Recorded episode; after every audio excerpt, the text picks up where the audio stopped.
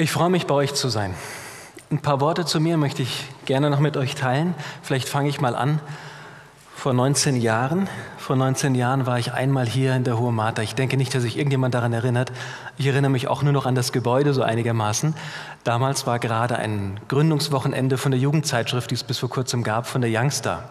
Und da war ich damals noch als junger Mann mit dabei gewesen und habe mich da so weit es ging mit eingebracht. Ich freue mich jetzt mal wieder bei euch sein zu können.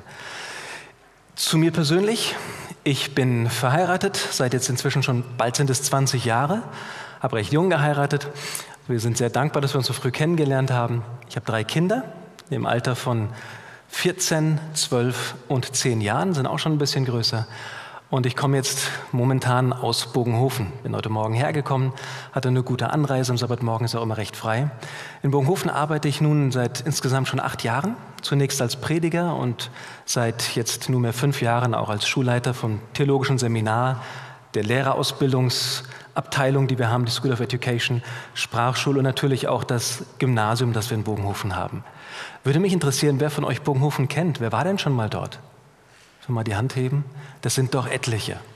Wer noch nicht dort war oder wer auch schon mal da war, ihr seid herzlich eingeladen, gerne mal vorbeizukommen zu Besuch, wenn ihr vielleicht auf der Durchreise seid, meine Nacht bei uns zu verbringen. Wir haben Gästezimmer oder auch mal zu einer Kurzbibelschule zu kommen. Gibt es immer im Juli, das sind zwei Wochen, wo wir als Dozenten plus Gastredner zu interessanten biblischen Themen Referate halten. Am Vormittag und Nachmittag kann man Ausflüge machen und einfach ein bisschen Urlaub haben und die schöne Gemeinschaft genießen.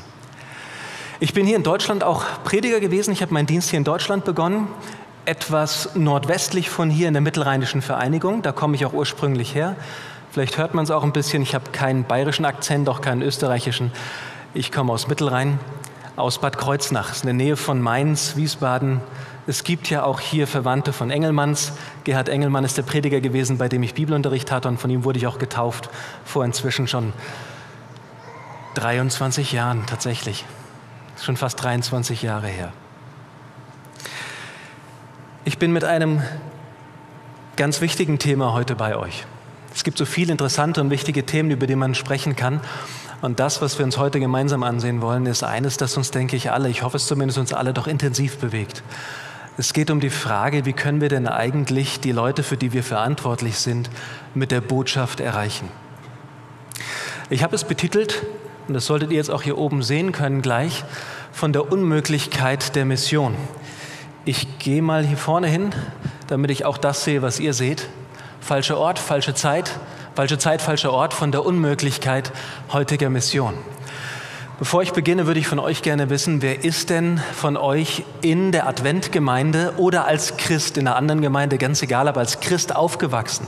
Wer von euch kennt unseren Herrn Jesus Christus von klein auf?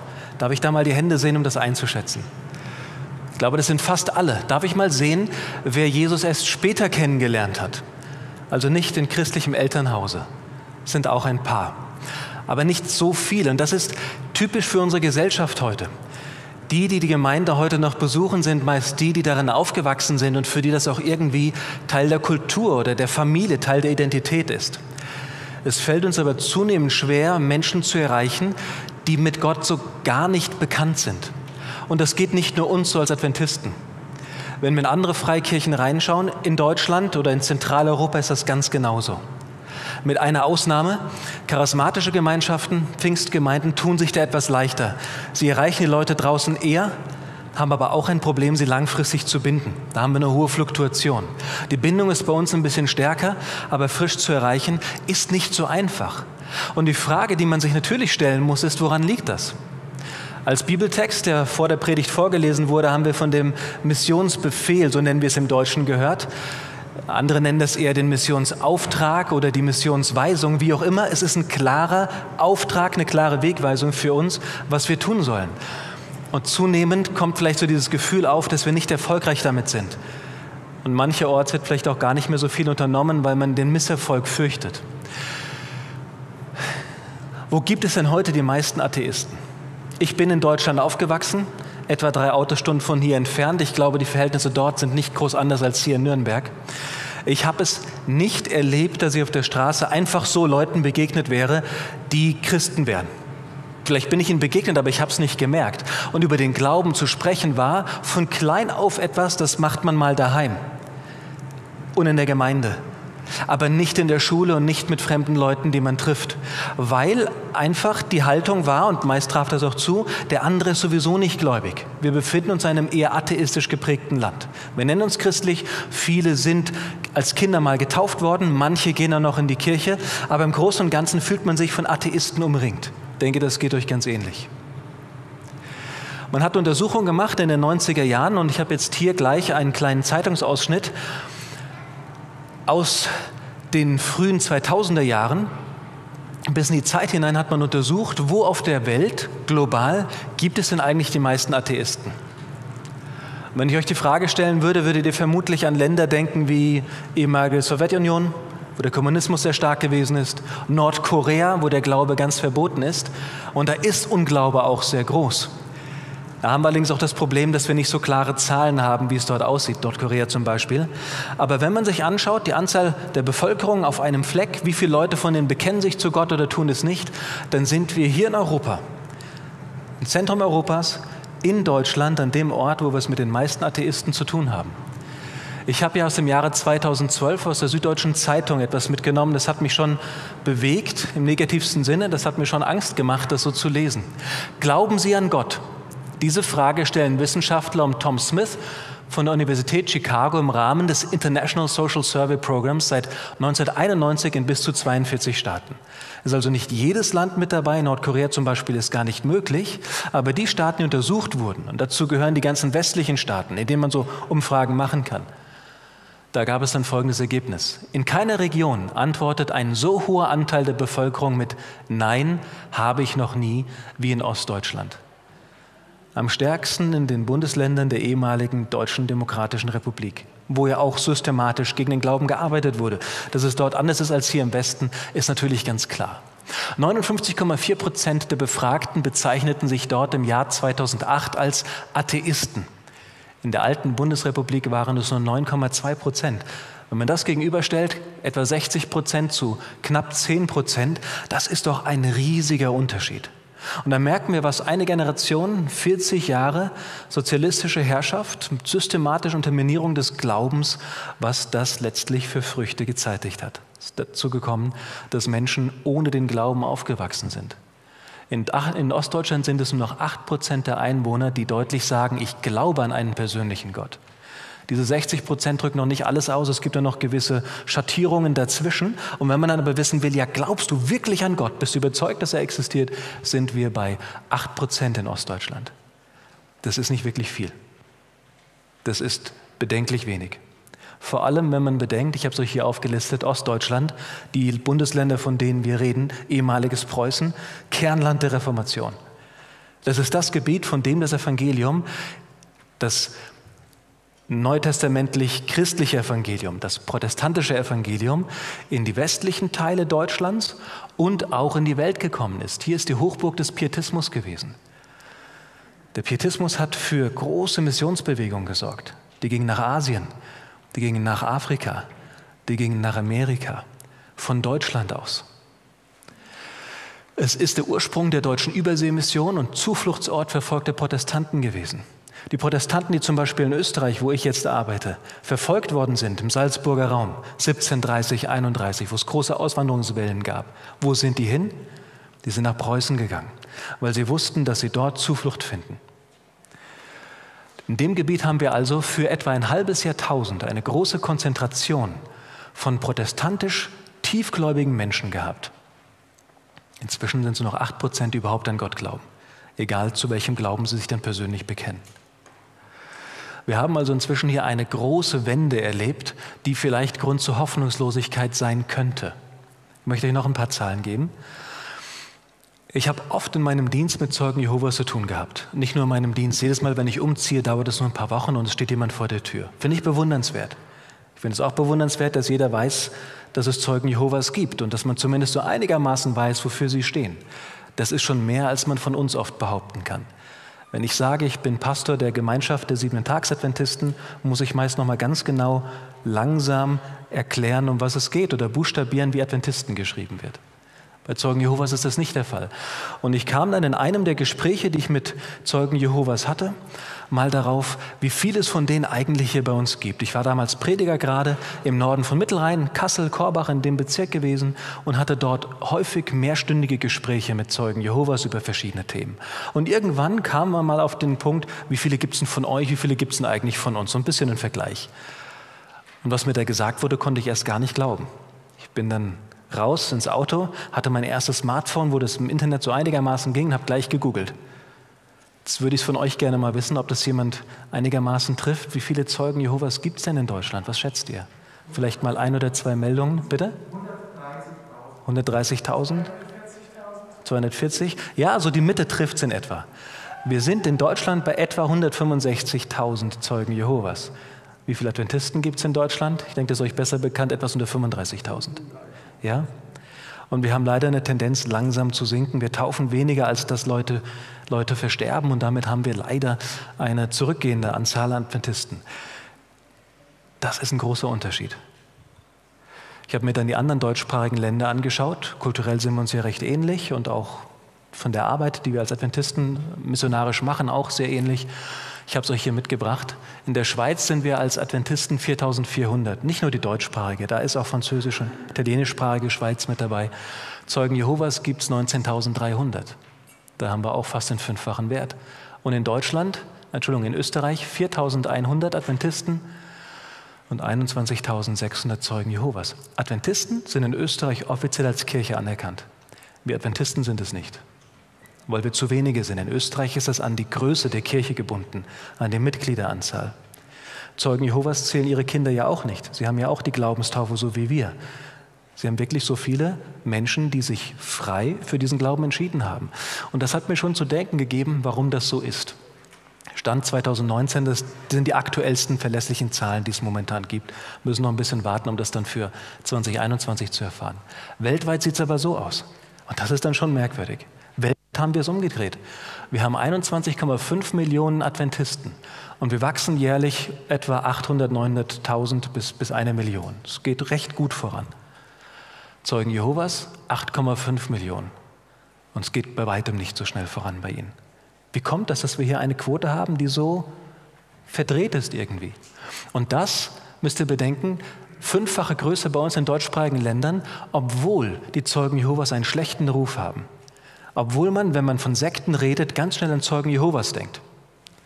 Obwohl sie Sonderlehren haben, die nicht nur schwer kommunizierbar, ich habe das jetzt hier versucht freundlich auszudrücken, es sind Sonderlehren, die einfach in sich nicht schlüssig sind, die inkonsequent, die widersprüchlich und die unbiblisch sind. Ich habe so viel Diskussion mit Zeugen Jehovas gehabt, manchmal bis nach Mitternacht, mehrere Stunden. Und ein ums andere Mal, hier stimmt was nicht und da stimmt was nicht und da stimmt was nicht, dann macht man halt ein neues Thema auf. Und trotzdem gibt es so viele, die das annehmen und dazu noch die Kontrollatmosphäre, der Psychodruck, unter dem, man, unter dem man dort auch leiden kann, was Aussteiger ja auch ganz offen erzählen. Wie kann das sein? Die Frage, die stellen wir uns jetzt nicht als Erste hier in Deutschland. Und wir haben Institutionen international, die sich diese Frage schon länger stellen und auch mehr Ressourcen haben, dem Ganzen nachzugehen. In den USA hat sich Joseph Kidder vor allem darum bemüht. Auch andere Professoren an zum Beispiel der Universität von Andrews, er lehrt, er unterrichtet dort wir haben dann Untersuchungen in Nordamerika gemacht, die uns ja kulturell recht ähnlich sind, die etwa einen ähnlichen Stand von Wohlstand haben, etwa genauso so vierte, fünfte Generation Adventisten sind und die von der Weltlichkeit und allem, was es so ja, an Säkularismus gibt, genauso getroffen sind wie wir. Er hat sich die Frage gestellt, liegt es vielleicht an der Art der Missionare, die wir haben?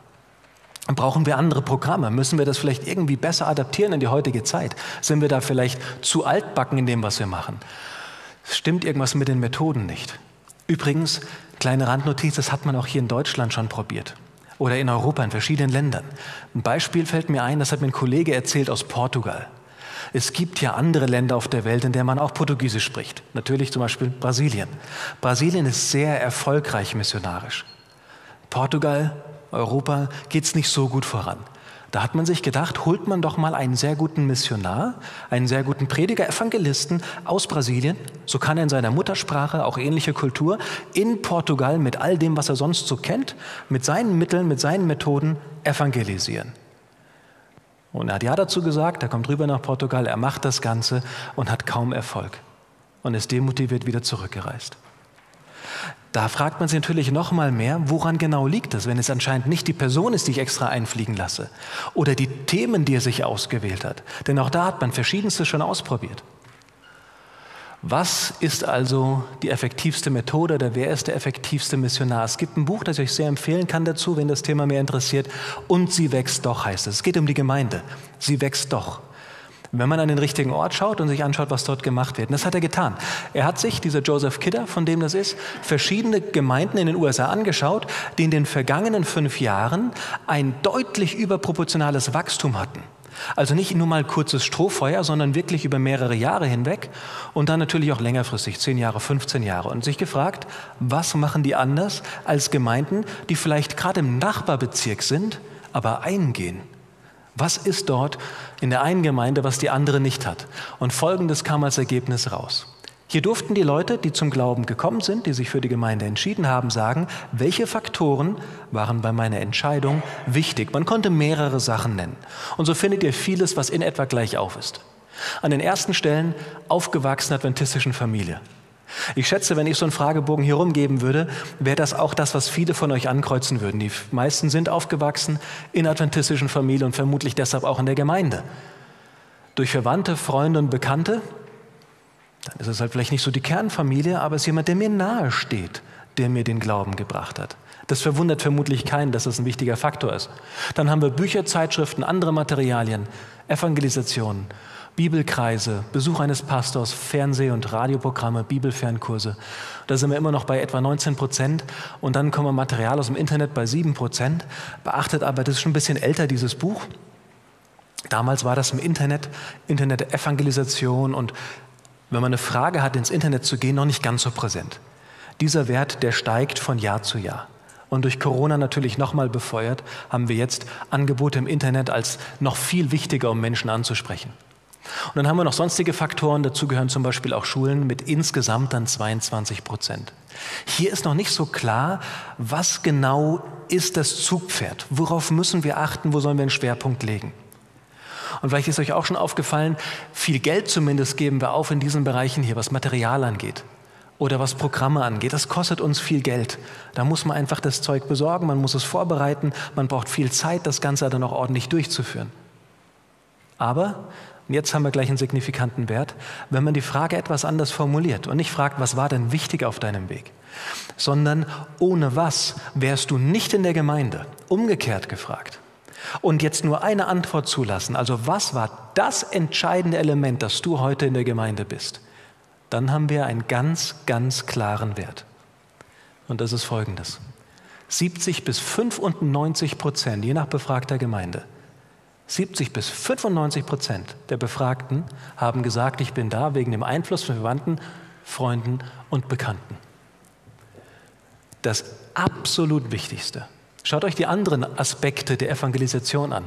Da kommt keiner über 5 Prozent. Also total abgeschlagen, ganz, ganz weit hinten. Eins bis zwei Prozent einfach mal die Gemeinde reingelaufen. Ja, sowas kommt mal vor. Das ist schön, ja? Ist aber nicht das, wodurch wir wachsen. Zwei bis fünf Prozent dann diese gesamte Liste hier. Ein Besuch vom Pastor, der, die Sabbatschule und der Gottesdienst, in die wir viel Zeit investieren, wo wir manchmal auch herzlich streiten können, wie genau der Ablauf sein muss oder was genau gesungen werden darf oder welcher Bibeltext gelesen, damit es doch bitte auch alles genau so ist, wie es richtig ist. Sonst sind wir vielleicht nicht mehr wirklich erfolgreich oder welche Ängste dahinter hängen, ähm, stehen. Was uns diese Umfrage hier, diese Untersuchung sagt, ist, Sabbatschule und Gottesdienst, so wichtig sie sind, evangelistisch sind sie nicht wirklich schlagkräftig. Andere Gemeindeprogramme, Evangelisationsveranstaltungen. Dieser Wert für eine Evangelisation mit allem Geld, aller Zeit, die es kostet, ist schon entmutigend. Tür-zu-Tür-Besuche ist auch nicht wirklich viel, bestimmte Bedürfnisse ansprechen, auch nicht der Faktor, der wirklich zieht. Es ist und da können wir jetzt so viel drüber reden und debattieren und diskutieren, ob uns das gefällt oder nicht, wie wir wollen. Es ist und bleibt der persönliche Einfluss. Das ist die Botschaft von diesem Buch. Wie gesagt, ich empfehle es jedem. Es ist wirklich eine ermutigende Literatur, aber auch eine sehr klare Literatur. Wir haben keine Chance, als Gemeinde Menschen zu erreichen, wenn wir nicht einfach der freundliche Nachbar von nebenan sind. Der freundliche Kollege, mit dem man auch mal in Ruhe reden kann über vielleicht persönliches, seelsorgerliches Problem, das man hat. Wenn wir nicht derjenige sind, der einfach auch mal deutlich sagt, wo wir stehen. Ich glaube, das ist hier in Deutschland vor allem für uns unser Problem. Es ist nicht so sehr unsere Ausbildung. Wir sind in der Regel gut geschult als Adventisten.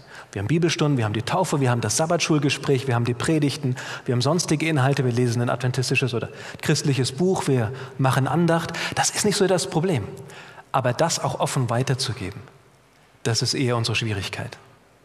Ich weiß nicht, wie es euch geht. Ich habe das schon auch so erlebt, dass es manchmal lange dauern kann, bis jemand rausfindet, dass man Christ ist.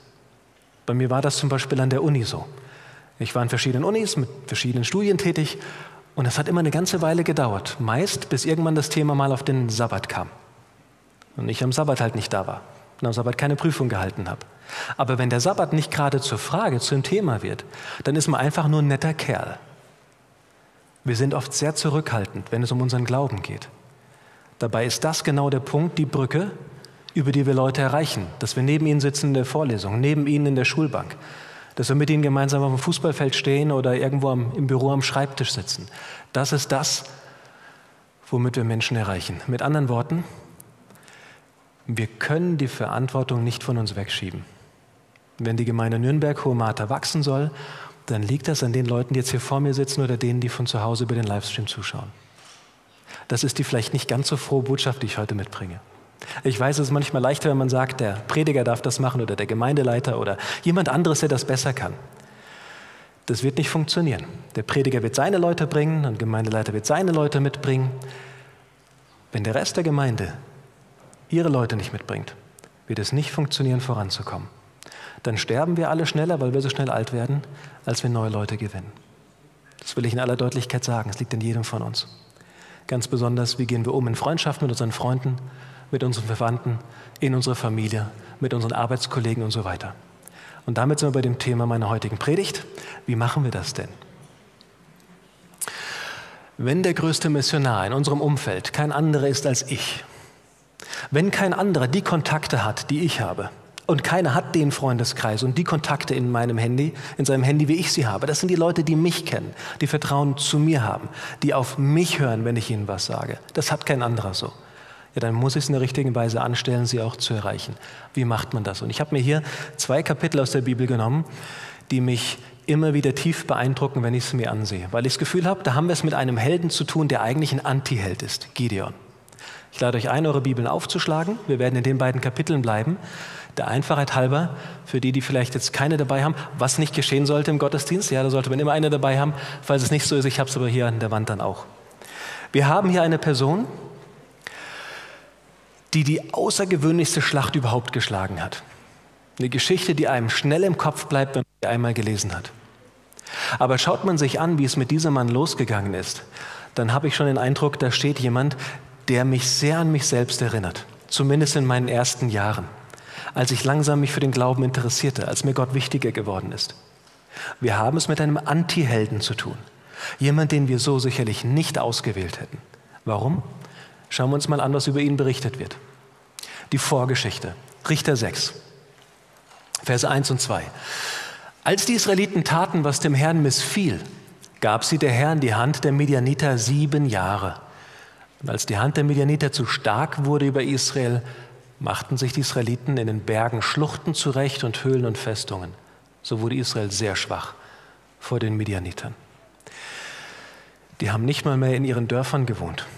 Die hatten keine große Stadt mit Befestigung, mit Mauer und Toren und Riegeln. Die sind einfach in die Höhlen gegangen, in die Schluchten und haben dort gelebt. So schwach ist Israel inzwischen. Und wenn wir uns jetzt Gideon ansehen, wird dann gleich deutlich werden, das ging bis in die persönliche Ebene hinein, bis in den Alltag hinein. Ständig Angst vor den anderen zu haben. Ich habe den Eindruck, dass wir manchmal als Christen diese Angst haben vor unseren Nachbarn oder Arbeitskollegen oder Familienmitgliedern, wenn vielleicht ein geeigneter Moment da wäre, auch den Glauben anzusprechen, zu sagen, warum ich wie Entscheidungen treffe, mein Leben wie lebe. Und dann wird es doch nicht gemacht, weil man sich so zurückzieht in seine Schlucht, in seine Höhle. Als sie aber zum Herrn schrien um den Midianiter willen, sandte der Herr einen Propheten zu ihnen, der sprach zu ihnen, so spricht der Herr, der Gott Israels, ich habe euch aus Ägypten geführt und zu euch gesprochen, ich bin der Herr, euer Gott. Ihr sollt nicht fürchten die Götter der Amoriter. in deren Land ihr wohnt, aber ihr habt meine Stimme nicht gehorcht. Aus der Furcht der fremden Götter wird die Furcht vor dem Nachbarn, die Furcht vor den Menschen, den Menschen. Sie haben der Stimme nicht gehorcht. Das ist ein Zustand oder das ist jetzt eine Aussage des Propheten, die jeder Israeliten vermutlich genauso hätte auch geben können. Das ist nichts weltbewegend Neues. Aber das zeigt, wie Gott ein Problem anpackt. Er stellt zunächst mal klar, was das Problem eigentlich ist. Dass sich da keiner irgendeine Illusion hingibt. So ist die erste Stufe jetzt hier zur Befreiung, Stufe 1, die aufrichtige Einsicht. Jetzt kam es darauf an, wie würde Israel reagieren, wenn dieser Prophet kommt. Sehen sie ihre Schuld ein, die ja eh so eklatant vor Augen stand, oder würden sie weiterhin alles schönreden und sagen, es geht uns eigentlich ganz gut in unseren Schluchten und in den Höhlen? Würden sie das sagen, gäbe es keine Befreiung und keinen Erfolg, gäbe es keinen Gideon und keinen Helden. Die Situation der Schwäche führt zur aufrichtigen Einsicht. Sie schreien zu dem Herrn um Rettung. Sie bekennen ihre Schuld, sie suchen Gott. Und jetzt kann er eingreifen. Die erste Stufe ist also, ich muss auch meine Situation richtig einschätzen und von ganzem Herzen auch bekennen, wo ich nachlässig war, wo ich ängstlich war, wo ich nicht für Gott eingestanden bin, wo ich andere gefürchtet habe, statt ihn zu fürchten. Der Engel des Herrn kam und setzte sich hinter die Eiche bei Ophra. Und jetzt nähern wir uns dem Helden Gideon. Unter die Eiche bei Ophra, die gehörte Joasch, dem Abiesriter. Und sein Sohn Gideon drosch Weizen in der Kälte, damit er ihn berge vor den Midianitern. Da haben wir schon den ersten Aspekt, der so gar nicht nach einem Helden wirkt. Dieser Mann versteckt sich in einer Kälte, um den Weizen, Weizen zu dreschen. Da macht man das eigentlich nicht. Normalerweise macht man es auf der Tenne. Es braucht Platz und die Spreu soll gleich weggeweht werden. Also ein erhobener, erhabener Platz, etwas erhöht, wo der Wind gut drüber geht, wo man aber auch gut gesehen werden kann. In der Kälte ist es nicht sinnvoll. Da hat man dann den gedroschenen Weizen zusammen mit der Spreu und dem Rest vom Stroh rumliegen und muss das alles dann noch irgendwie mühsam auseinanderklauben. Also hier ist wirklich ganz präsent im Alltag die Angst vorhanden. Da erschien ihm der Engel des Herrn und sprach zu ihm, der Herr mit dir, du streitbarer Held. Gideon aber sprach zu ihm, ach mein Herr, ist der Herr mit uns? Warum ist uns dann das alles widerfahren? Wo sind all seine Wunder, die uns unsere Väter erzählt und sprachen, der Herr hat uns aus Ägypten geführt? Nun aber hat uns der Herr verstoßen und in die Hände der Midianiter gegeben. Klingt so ein Held? Wenn ihr beauftragt worden wärt, euch jemanden zu suchen, der Israel befreit, der in den Krieg zieht, und ihr hättet das als erste Reaktion von dem Mann bekommen, da würde man doch sagen, ist in Ordnung, ich suche mir jemand anderen, oder? Ich gehe zur nächsten Tür. Er stellt hier Gott in Frage. Der Mann, der Israel befreien soll, stellt Gott in Frage. Wenn er wirklich mit uns ist, wenn Gott es wirklich gut mit uns meint, warum geht es uns dann so? Wo sind seine Wunder? Was wir hier haben, ist ein ungläubiger Mensch. Er stellt nicht Gottes Existenz in Frage, aber Gottes Wohlwollen Israel gegenüber. Gottes Einsatzfreude für sein Volk. Vielleicht auch Gottes Macht, überhaupt Wunder zu tun. Er hat es gehört von den Vätern, aber es passiert ja nichts mehr. Vielleicht stimmt das ja alles nicht. Das schwingt hier alles so mit.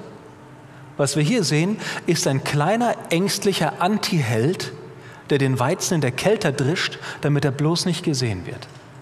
Übertragen auf unsere Zeit heute würde das vielleicht bedeuten, wir schließen uns irgendwo daheim ein in einem kleinen Zimmer, schlagen heimlich die Bibel auf, aber vielleicht besser nicht die Bibel, sondern nur das Handy, dann sieht keiner, dass es gerade die Bibel ist, die ich lese, schauen uns ein paar Verse an und wenn ich bete, schließe ich besser nicht die Augen, damit keiner merkt, dass ich jetzt gerade in meinen Gedanken ganz woanders bin. Bei ihm ist das jetzt hier so gewesen. Und da wird er rausberufen, Israel zu befreien. Der Herr aber wandte sich zu ihm und sprach und beachtet, es ist nicht irgendein Engel, es ist der Herr, der mit ihm hier redet. Jesus begegnet diesem Mann in Gestalt eines himmlischen Boten. Zunächst noch in Gestalt eines Menschen, eines Mannes. Ihm ist noch gar nicht so bewusst, mit wem er es zu tun hat. Sonst hätte er sich sicherlich nicht gewagt, so zu antworten. Hier steht ihm Gott gegenüber und er stellt gerade Gott in Frage. Was für eine Situation. Der Herr wandte sich zu ihm und sprach, geh hin in dieser deiner Kraft. So. Und wenn ich das jetzt lese, nach dem, was er gerade vorher sagte, dann frage ich mich wieder, wie kann das sein? Wo ist seine Kraft, wenn er so ängstlich ist? In dieser deiner Kraft ist nicht das, was wir sagen würden. Wir würden doch sagen, geh hin in der Kraft des Herrn. Geh mit Gottes Segen, um deine Aufgabe zu erfüllen. Aber Gott selbst, er macht keine Fehler, er weist nicht auf sich hin, er sagt, geh hin in dieser deiner Kraft. Was tut er da? Er will diesem Mann bewusst machen, dass es in ihm Talente gibt, an die er gar nicht mehr glaubt. dass seine Kraft, dass seine Stärke vorhanden ist, die ihn eigentlich über diese Angst erheben müsste. Er hat Kraft, die er überhaupt nicht sieht. Das ist ein Aufbauen, was wir haben, das ist eine Motivation. Du sollst Israel retten aus den Händen der Medianiter. Siehe, ich habe dich gesandt. Er aber sprach zu ihm, ach mein Herr, womit soll ich Israel retten? Siehe, mein Geschlecht ist das geringste in Manasse, ich bin der Jüngste in meines Vaters Hause. Der Herr aber sprach zu ihm, ich will mit dir sein, dass du die Medianiter schlagen sollst wie einen einzigen Mann. Diese Argumente, die hatten wir schon bei Mose. Wir hören davon später auch wieder bei Saul. So ein kleines Haus, ein kleiner Stamm, aus dem ich komme. Das kommt immer wieder. Der Geringste, der Jüngste. Aber er ist auch der Richtige. Dass Gott gerade ihn auswählt, ist sicherlich auch ein Exempel, das er statuieren will. Er hätte sich jemanden nehmen können aus dem viel größeren Stamm Juda oder aus dem Stamm des erstgeborenen Ruben. Er hätte jemanden nehmen können, der von Natur aus viel mutiger ist. Aber er wählt sich diesen Mann hier aus, um den anderen Angsthasen, ich nenne sie jetzt mal so, Mut zu machen, um zu zeigen, wenn jemand wie Gideon das kann, dann könnt ihr das auch. Mit der Stärke, die er hat, auch wenn es nicht viel ist, er wird sie besiegen, als wäre das nur ein Mann. Was für eine Vorhersage.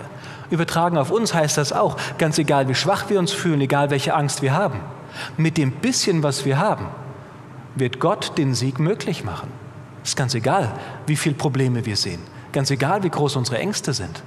Stufe 2 ist also die göttliche Beauftragung, die göttliche Mutmachung. Häufig am Anfang des Glaubenslebens auch, wo Gott sagt, hey, du kannst was, probier doch einfach mal aus, geh mal voran. Göttlicher Auftrag, konkrete persönliche Berufung, die persönliche Schwachheit ist dabei irrelevant. Das gibt es nirgends in der Bibel. Dass Gott sagen würde, ja, du hast recht, das habe ich übersehen. Du kannst das ja eigentlich nicht. So eine Situation gibt es nicht aber ganz oft Leute, die sich unterschätzen, wo Gott sagt, mach doch, ich werde dir Gelingen schenken. Gott braucht nicht viele Talente, um Großes zu bewirken. Kommen wir zur dritten Stufe. In derselben Nacht sprach der Herr zu ihm, nimm einen jungen Stier von den Stieren deines Vaters und einen zweiten Stier, der siebenjährig ist, und reiße nieder den Altar Baals, der deinem Vater gehört. Haue um das Bild der Aschera, das dabei steht, und baue dem Herrn, deinem Gott, oben auf der Höhe dieses Felsens einen Altar. Rüste ihn zu, nimm den zweiten Stier und bringe ein Brandopfer dar mit dem Holz des Aschera-Bildes, das du umgehauen hast. Da nahm Gideon zehn Mann von seinen Leuten und tat, wie ihm der Herr gesagt hatte. Aber er fürchtete sich vor seines Vaters Haus und vor den Leuten in der Stadt, das am Tage zu tun und tat es in der Nacht. Auch das klingt nicht nach einem Helden. Er kommt offenbar nicht nur aus dem kleinsten Geschlecht, er ist nicht nur der Jüngste in seines Vaters Hause, er ist auch noch jemand, der aus dem Haushalt eines Götzendieners kommt. Warum beruft Gott jemandem aus dem Haus eines Götzendieners? Gab es da nicht irgendwo Familien, die nicht götzendienerisch waren? Ich denke, auch hiermit möchte Gott sagen, ganz egal aus welchem Haus du stammst, egal was deine Eltern so fabriziert haben, es hat nichts mit dir zu tun. Und so ruft er ihn da raus und macht ganz klar, der erste Schritt ist aber, sorge für Ordnung in deinem Haus. Bevor die Schlacht gegen die Midianiter ansteht, der eigentliche große Auftrag, zu dem er berufen wurde, muss er für Ordnung zu Hause sorgen. Und wieder hören wir von seiner Angst. Er fürchtet sich vor seines Vaters Haus und den Leuten der Stadt. Er hat Angst vor seiner Familie. Er hat Angst vor seinen Nachbarn, seinen Freunden, seinen Kollegen. Genau das, was wir doch auch immer wieder erleben, oder? Dass man mit jedem gut über den Glauben reden kann, nur nicht in der eigenen Familie, mit den Eltern, den Geschwistern, Cousin, Cousine, Onkel, Tanten, die Leute, mit denen man über alles in der Weltpolitik reden kann und alles, was einem so gesellschaftlich bewegt, über das neueste Auto und die schönsten Klamotten, aber nicht über den Glauben. Ihm ging es ganz genauso. Er hat Angst, aber er tut es. Und das ist das, was Gideon jetzt Stück für Stück zum Helden macht. Er sieht keine große Stärke in sich, er ist von Angst getrieben, er fürchtet sich vor allem, was um ihn herum ist. Aber er macht es trotzdem. Und das ist ein Unterschied, den ich auch in meiner Erfahrung als Prediger oder als Lehrer immer wieder sehe. Die Leute, die für Gott wirklich eine entscheidende Rolle spielen, die wirklich dann auch für ihn mal viel bewirken können, sind die, die nicht mit den größten Talenten gekommen sind. Größte Redegabe, bestes Auftreten, größtes Charisma oder irgendwas. Auch nicht unbedingt die, die einfach mutig auf Leute zugehen können. Viele von denen sind echt schüchtern. Aber es sind die, die einfach gesagt haben, ich mache es trotzdem. Unter uns, ich war auch immer schüchtern. Die größten, schrecklichsten Momente für mich waren, wenn ich in der Schule ein Referat halten musste. Ich weiß nicht, wie vielen das von euch auch so ging. Fünf Minuten Referat, da habe ich schon Wochen vorher gezittert. Ich habe mich echt schwer getan. durch meinen Dienst in der Gemeinde, angefangen, erste Andacht in der Jugendstunde mal, habe ich langsam angefangen, das zu überwinden. Irgendwann dann mal die erste Predigt und so weiter. Also dort, wo Gideon jetzt gerade steht, da stand ich ganz genauso. Sicherlich auch viele von euch. Aber er tut es trotzdem. Und genau das macht die Helden eben aus. Man macht es trotzdem. Man geht einfach. Stufe 3 ist also Stellung beziehen. Die Herkunft ist irrelevant. Die Furcht vor der eigenen Familie muss überwunden werden. Man muss für Gott Stellung beziehen. Und der erste Ort, wo das hingehört, ist die eigene Familie. Ich kann nicht draußen der große Missionar sein und daheim wage ich mich nicht mal ein Tischgebet zu sprechen. Das geht nicht. Man muss daheim einen klaren Standpunkt haben und dann kann man das auch nach draußen vertreten. Kommen wir zur nächsten Stufe, Stufe 4. Als nun die Leute in der Stadt früh am Morgen aufstanden, siehe, da war der Altar Baals niedergerissen, das Aschera-Bild daneben umgehauen. Und einer sprach zum anderen, wer hat das getan? Ich weiß nicht, wie es euch geht, wenn ihr das lest. Ich habe das Gefühl, ich spüre richtig, wie Gideon zittert. Jetzt fangen die an nachzuprüfen, was da passiert ist in der Nacht. Da wird einer den anderen gefragt haben in diesem Ort. Und wie das so ist in einem Dorf, man weiß, was der andere tut. Man kennt sich. Da passiert nichts, ohne dass man das nicht mitkriegen würde. Wer hat das getan? Sie suchten, fragten nach und dann wurde gesagt, Gideon, der Sohn des Joasch, hat das getan. Jetzt zeigen doch alle mit dem Finger auf ihn. Er wollte es heimlich tun, aber es kann nicht verborgen bleiben. Da sprachen die Leute der Stadt zu Joasch, gib deinen Sohn heraus, er muss sterben, weil er den Altar Baals niedergerissen und das Aschera-Bild daneben umgehauen hat. Joasch aber sprach zu allen, die bei ihm standen, wollt ihr für Baal streiten? Wollt ihr ihm helfen? Wer für ihn streitet, der soll noch diesen Morgen sterben.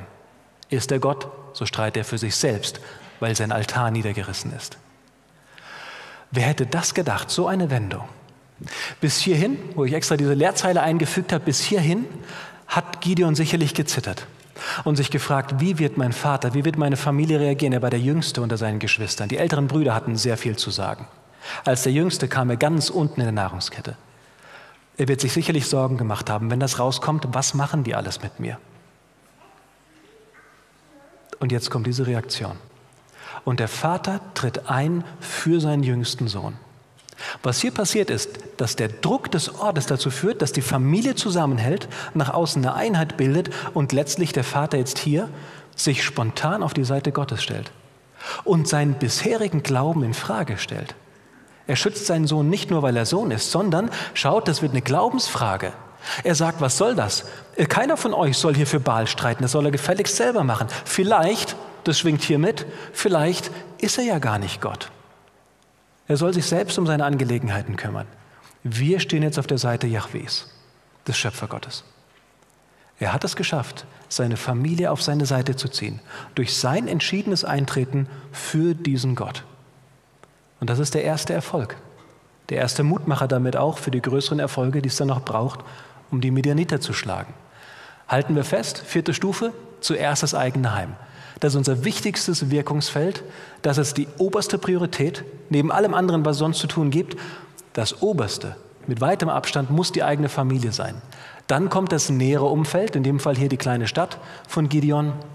Und dann geht es durch die erste Krise und den ersten Erfolg auch hin zu mehr Mut und mehr Kraft. Und das braucht er. Das hat schon funktioniert. Er hat seine Familie gewonnen. Er hat seinen Ort gewonnen, denn es kommt nicht zum Kampf. Keiner erhebt sein Schwert. Der Ort steht jetzt hinter Gideon. Und in dem Krieg, der später geschlagen wird, werden sie mit ihm gemeinsam in die Schlacht ziehen. Er hat also die erste Schlacht erfolgreich absolviert und gewinnt jetzt Mut für größere Aufgaben. Kommen wir zur nächsten, zur fünften Stufe. Ihr könnt euch vermutlich denken, wie viele Stufen es insgesamt werden. Es werden tatsächlich sieben Stufen insgesamt sein. Wir sind jetzt bei Nummer fünf. Als nun alle Midianiter und Amalekiter und die aus dem Osten sich versammelt hatten, schaut euch das an, nicht mal mehr nur die, die Midianiter. Sie merken, da steht jetzt was an, Gideon sammelt sein Heer, jetzt holen sie sich noch Verbündete, als wären sie nicht eh schon so eine Übermacht. Und die aus dem Osten sich versammelt hatten, zogen sie herüber und lagerten sich in der Ebene Jesrael. Der Erfüllte, wörtlich heißt es dort im Hebräischen, umkleidete. Das ist ein schöner Begriff, das ist so ein bisschen wie ein Panzer anlegen. Gideon wird jetzt umkleidet mit der Rüstung, mit der Uniform, die er braucht für den Kampf, der bevorsteht. Da umkleidete der Geist des Herrn den Gideon und er ließ die Posaune blasen und rief die Abiesriter auf, ihm zu folgen. Und er sandte Botschaft zu ganz Manasse und rief sie auf, dass auch sie ihm folgten. Er sandte auch Botschaft zu Assa und Sebulon und Naphtali, die kamen herauf ihm entgegen. Da haben wir schon einige zusammen, aber alle sind es nicht. Viele haben sich gefürchtet. In der weiteren Geschichte wird ja dann auch noch deutlich werden, die haben aus Angst erst nicht mitgemacht, später aber tun sie so, als wären sie einfach zurückgelassen worden. Fünfte Stufe ist eine intelligente Vorbereitung. Er hätte jetzt auch sagen können, ich spüre, Gottes Geist kommt über mich. Ich bin von ihm berufen worden. Er stand persönlich vor mir. Ich war erfolgreich in meiner Familie, in meinem Ort. Ich ziehe jetzt mal in den Krieg. Er wird vielleicht wie zu Zeiten von Josua einfach große Felsen vom Himmel hageln lassen. Oder er wird einfach irgendein anderes Unwetter schicken, irgendeine Katastrophe, vielleicht wie bei Moses Zeiten, den Erdboden aufreißen lassen und sie alle verschlingen. Das tut er nicht. Für ihn ist klar, das, was ich tun kann, das muss ich auch tun. Wieder eine Lektion für uns. Es braucht auch eine intelligente Herangehensweise. Ich kann nicht einfach sagen, Herr, du hast mir den Auftrag gegeben, Matthäus 28, ich soll hingehen und alle Welt missionieren. Ich werde jetzt einfach mal gehen und du wirst dann schon schauen, dass es funktioniert. Es braucht auch eine intelligente Vorbereitung. Und für ihn bedeutete das damals, ich hole mir die Hilfe, die ich kriegen kann. Heeresversammlung. Da machte sich Gideon früh auf und das ganze Kriegsvolk, das mit ihm war, und sie lagerten sich. Der Herr aber sprach zu Gideon, zu zahlreich ist das Volk, das bei dir ist, als dass ich Midian in seine Hände geben sollte. Israel könnte sich rühmen wider mich und sagen, meine Hand hat mich errettet. So lass nun ausrufen vor den Ohren des Volkes, wer ängstlich und verzagt ist, der kehre um. So sichtete sie Gideon. Da kehrten vom Kriegsvolk 22.000 um, sodass nur 10.000 übrig blieben. Wie viele waren es also am Anfang? 32.000. Ist jetzt auch nicht gerade eine große Armee. 32.000 Leute. Als Gideon das hörte, dass er Leute nach Hause schicken soll, so wie wir ihn bisher kennengelernt haben, war das sicherlich wieder so ein Moment, in dem er sich ernst fragen musste, gebe ich jetzt meiner Angst Raum oder gehe ich trotzdem weiter? Seine Knie werden er sicherlich gezittert haben, dass jetzt nur noch so wenige Leute übrig bleiben. Nicht mal ein Drittel von dem, was ursprünglich da war. Zwei Drittel sind weggegangen. Um was geht es hier? Stufe 6, die persönliche Entscheidung. Gott möchte niemanden an seiner Seite wissen, der nicht wirklich auch von Herzen eintreten will für seine Sache. Hier waren viel zu viele Angsthasen mit dabei gewesen, die vielleicht nur halbherzig bestenfalls dabei waren. Gott ist es wichtig, wenn wir für ihn eintreten, dann soll das auch von Herzen sein, mit Mut sein. Beachtet, Gideon war ja auch ängstlich. Gideon ist jetzt kein Monster in Sachen Mut, aber es ist jemand, der weitergegangen ist. Diese anderen hier werden jetzt einmal vor die Frage gestellt, würdest du lieber heimgehen oder gehst du in den Krieg? Und sofort sind sie weg. Wir reden also nicht davon, dass man überhaupt keine Sorge haben sollte. Wir reden davon, dass man bei dem kleinsten Widerstand aufgibt. Solche Leute sind das hier gewesen. Zwei Drittel, die gegangen sind. Zehntausend sind übrig geblieben. Persönliche Entscheidung ist also wichtig, es soll zwanglos sein, wie alles, was mit Gottes Werk zu tun hat. Und der Herr sprach zu Gideon, das Volk ist noch zu zahlreich. Führe sie hinab ans Wasser, dort will ich sie dir sichten. Bisher hat sich das Volk selbst gesichtet. Sie haben selbst überlegt, bin ich der Richtige für die Aufgabe oder bin ich es nicht? Jetzt guckt Gott, wer der Richtige ist. Ich will sie dir sichten. Und von wem ich dir sagen werde, dass er mit dir ziehen soll, der soll mit dir ziehen. Und er führte das Volk hinab ans Wasser. Und der Herr sprach zu Gideon, wer mit seiner Zunge Wasser leckt, wie ein Hund leckt, den stelle besonders. Ebenso, wer niederkniet, um zu trinken. Da war die Zahl derer, die geleckt hatten, 300 Mann. Alles übrige Volk hatte kniend getrunken aus der Hand zum Mund. Und der Herr sprach zu Gideon, durch die 300 Mann, die geleckt haben, will ich euch erretten und die Midianiter in deine Hände geben. Aber alles übrige Volk lass gehen an seinen Ort. 9700 Mann gehen jetzt nach Hause. Von einer Armee, die ohnehin nicht stark war mit 32.000 Mann, bleiben jetzt nur noch 300 übrig. Das ist weniger als ein Prozent. Weniger als einer von 100, die jetzt noch vor Gideon stehen. Die 300, die konnte jetzt mit Namen kennenlernen. So wenige waren das. Das wäre in etwa, schätze ich, so ein bisschen mehr vielleicht als das Dreifache von dem, was wir hier in diesem Raum sind. Und damit in einen Krieg ziehen. Wer von euch würde da Juhu, Juhu schreien? Nicht so viele vermutlich. Siebte Stufe ist die göttliche Berufung. Gott prüft jetzt das Herz. Wer ist wirklich heiß auf den Sieg? Ich glaube, dass diese Art, wie Gott geprüft hat, zeigt, wes Geistes Kind sie sind. Da sind noch ein paar mit dabei gewesen, die es vielleicht für mutig hielten, es aber eigentlich nicht so wirklich waren. Die, die runter sind mit dem Kopf zum Wasser, um schnell beim Vorübergehen ein bisschen Wasser mit aufzunehmen, zu lecken, sind die, die berufen werden. Die anderen, die ein bisschen Pause machen, sich auf die Knie begeben, langsam Wasser rausschöpfen, vielleicht noch schauen, dass nichts Schlechtes mit drin ist, nichts irgendwie noch Steinchen oder was, uns zum Mund führen. Das scheinen die gewesen zu sein, die vielleicht ein starkes Pflichtgefühl hatten und sagten, okay, ich will eigentlich, aber dann doch froh waren, wenn man mal so ein bisschen auf Zeit spielen konnte. Die 300, so wirkt es hier, die wollten weg, die wollten ab in den Krieg, die wollten jetzt wirklich für Gott kämpfen. Ob das wirklich so zu interpretieren ist, das bleibt offen, aber vielleicht ging es genau darum. Da bliesen alle drei Heerhaufen die Posaunen und zerbrachen die Krüge. Die Geschichte, denke ich, die ich jetzt weggelassen habe, ist bekannt. Sie stellen sich um dieses Lager der Midianiter herum auf, mit Fackeln in den Tonkrügen drin. Es tun also so, als wäre das eine Riesenarmee. Und bei dem Signal, das dann von Gideon gegeben wird, sollen sie die Krüge zerbrechen und die Fackeln würden sichtbar werden. Die Midianiter, die aus den Zelten rauskommen, würden dann rundherum Feuer sehen und meinen, überall ist eine Armee. Es ist dunkel, es ist Nacht. Sie sehen nicht, dass da nur einzelne Leute stehen und hören das Zerbrechen von Thronkrügen. Und das war das Erste, was man hörte, wenn eine Armee ein Dorf, eine Zeltstadt oder irgendwas erobert hat. Denn Tonkrüge hatten alle dabei. Das waren die üblichen Gefäße für alles Mögliche. Von Reis oder Getreide bis hin zu Wasser oder Öl. Und wenn das zerbrochen ist, wusste man, hier tritt jemand drauf, da geht ein Pferd drauf, da läuft jemand drüber, wie auch immer. Jedenfalls ist Zerstörung im Anmarsch. Deshalb zerbrechen sie das jetzt hier. Sie hielten aber die Fackeln in ihrer linken Hand, die Posaunen der rechten und blasen und riefen, hier Schwert des Herrn und Gideons. Und dieses Blasen von allen Seiten bedeutet auch, man kann gar nicht lokalisieren, wo ist der Feind. Rundherum umzingelt, auch sehr laut. Sie standen erhöht, der Schall dringt nach dort unten. Also da war wirklich dann Panik in den ersten Momenten bei den Medianitern. Und sie blieben stehen, jeder an seiner Stelle, rings um das Lager. Da fing das ganze Heer an zu laufen und sie schrien und flohen. Und während die 300 Mann die Posaunen bliesen, schaffte der Herr, dass im ganzen Heerlager eines jeden Schwert gegen den anderen war. Hier kommt jetzt ganz direkt Gottes Wirken mit rein. Die anderen stehen nur da, keiner von denen hat ein Schwert heben müssen. Keiner von denen hat sich in Lebensgefahr begeben. Und doch werden dort unten schon die meisten umgebracht. Das erledigen sie ganz von alleine.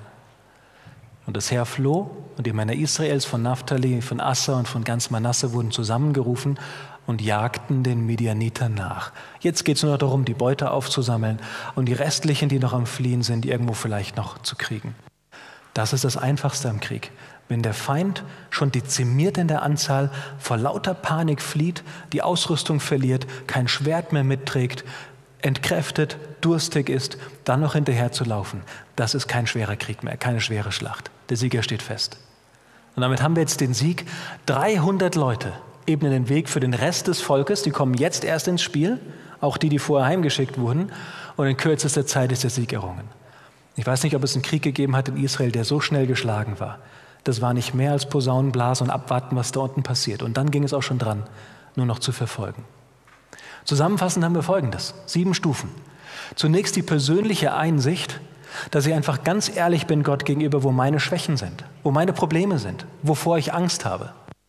Auch vielleicht meine Zweifel Gott gegenüber, wie Gideon sagte, wo sind die großen Wunder? Gott auch ganz offen zu sagen, ich möchte das mit dir erleben, rüste mich dafür aus. Zweite Stufe, die göttliche Beauftragung. Wenn ein Ruf von Gott kommt, und hättet ihr den nicht, wärt ihr heute nicht hier, dann heißt es, diesem Ruf auch zu folgen. Stellung beziehen. Und zwar zuerst im eigenen Heim. Dort, wo ich Einfluss habe, ob ich will oder nicht, da, wo man mich kennt. Da muss ich einstehen für den Glauben.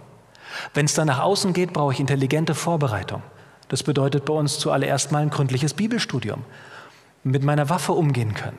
Das Schwert des Geistes. Wissen, wovon ich rede. Gott kennenlernen. Und natürlich auch, wie hier, das Herr wurde zusammengerufen, meine Brüder, meine Schwestern kennenlernen. Mit ihnen gemeinsam gut koordiniert handeln.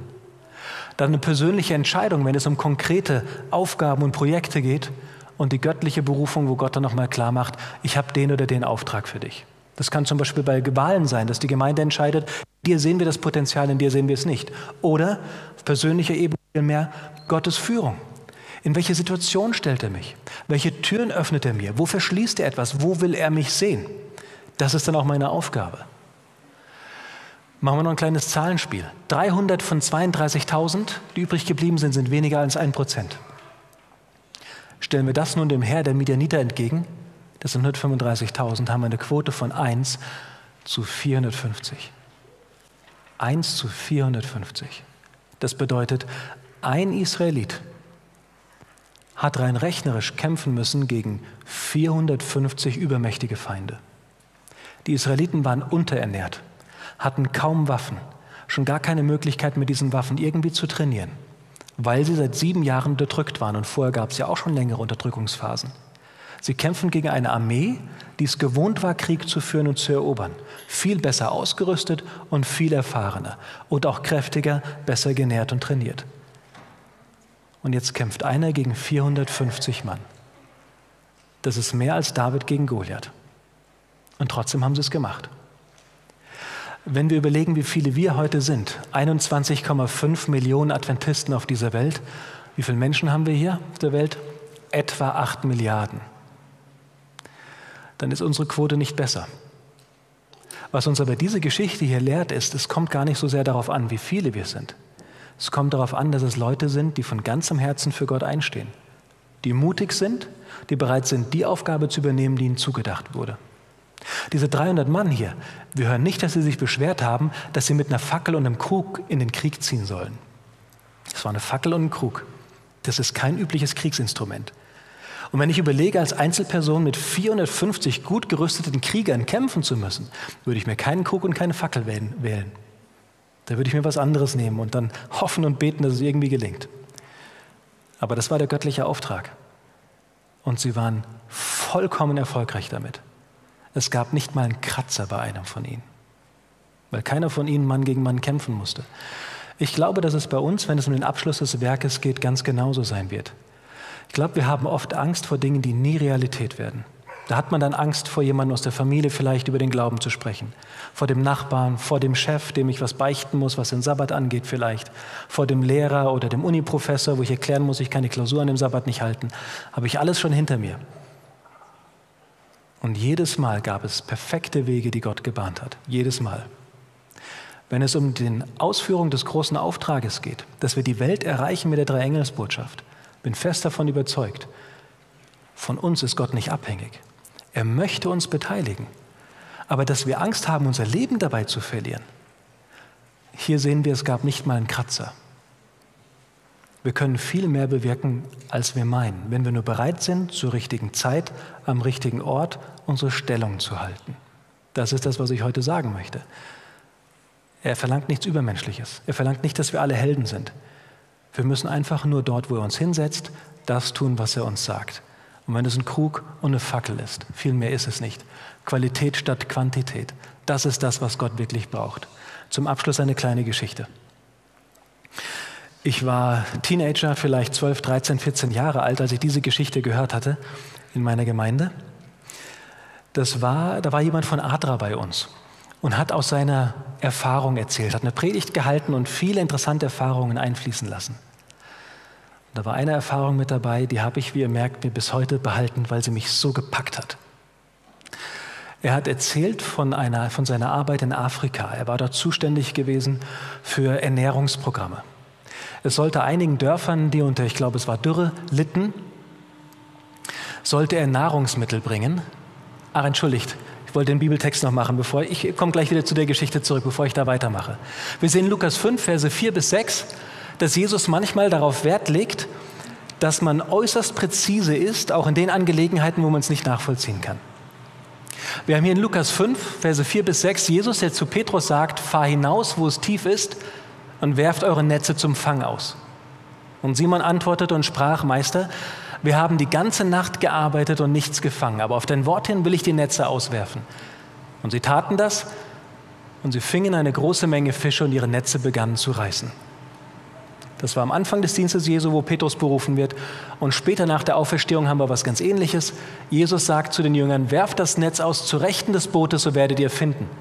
Da warfen sie es aus und konnten es nicht mehr ziehen wegen der Menge der Fische. Hier oben war es eigentlich sinnlos, das nochmal zu machen. Wenn man in der Nacht nicht fängt, am Tag viel weniger.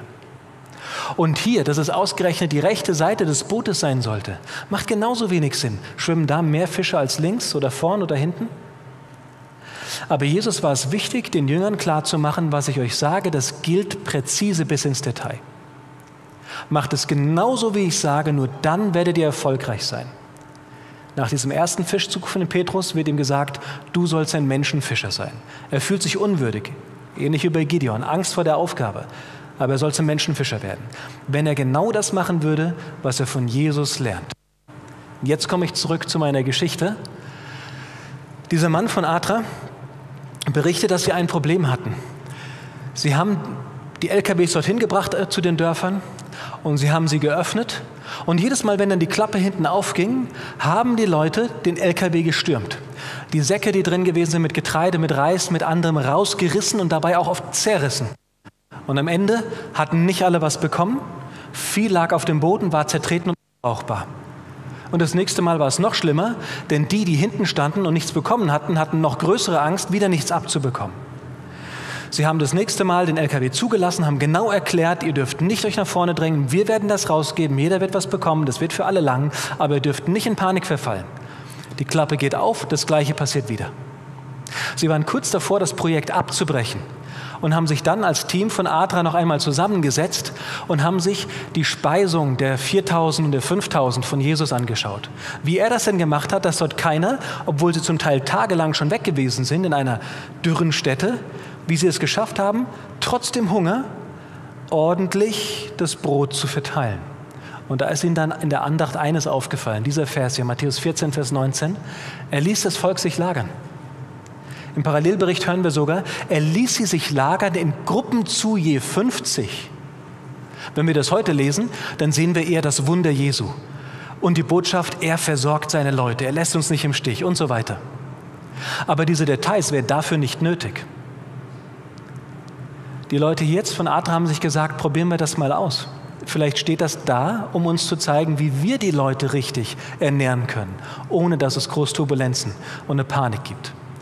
Und das nächste Mal fährt der LKW wieder, wieder vor und sie lassen die Leute sich auf dem Boden lagern, in Gruppen. Sie müssen alle sitzen. Und die Tür geht auf und keiner steht auf.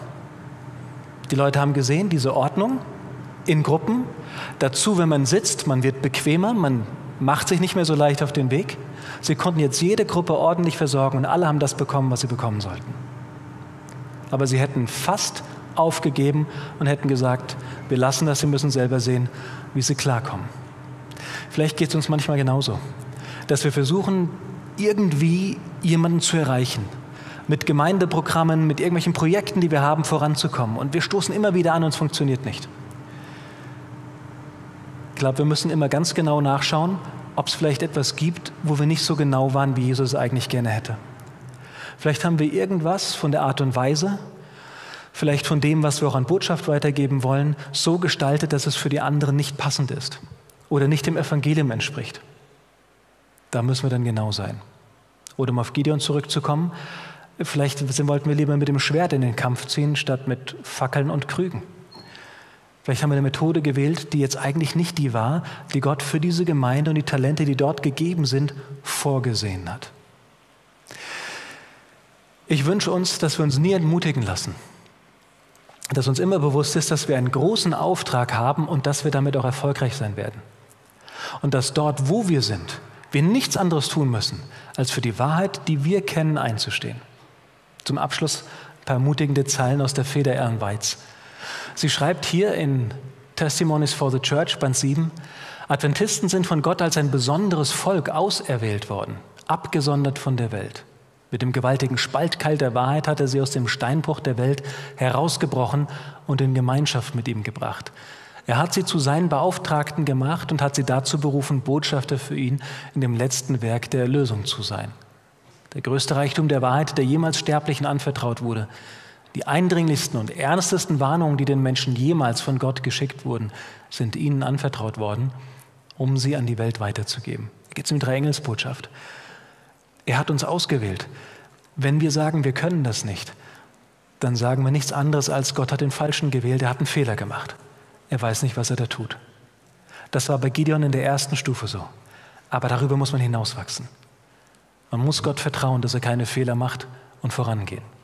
Unser Werk ist ein göttliches Reformwerk, eine Erfüllung des prophetischen Wortes.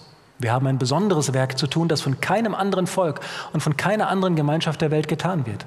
Vieles vom Evangelium verkündigen auch andere.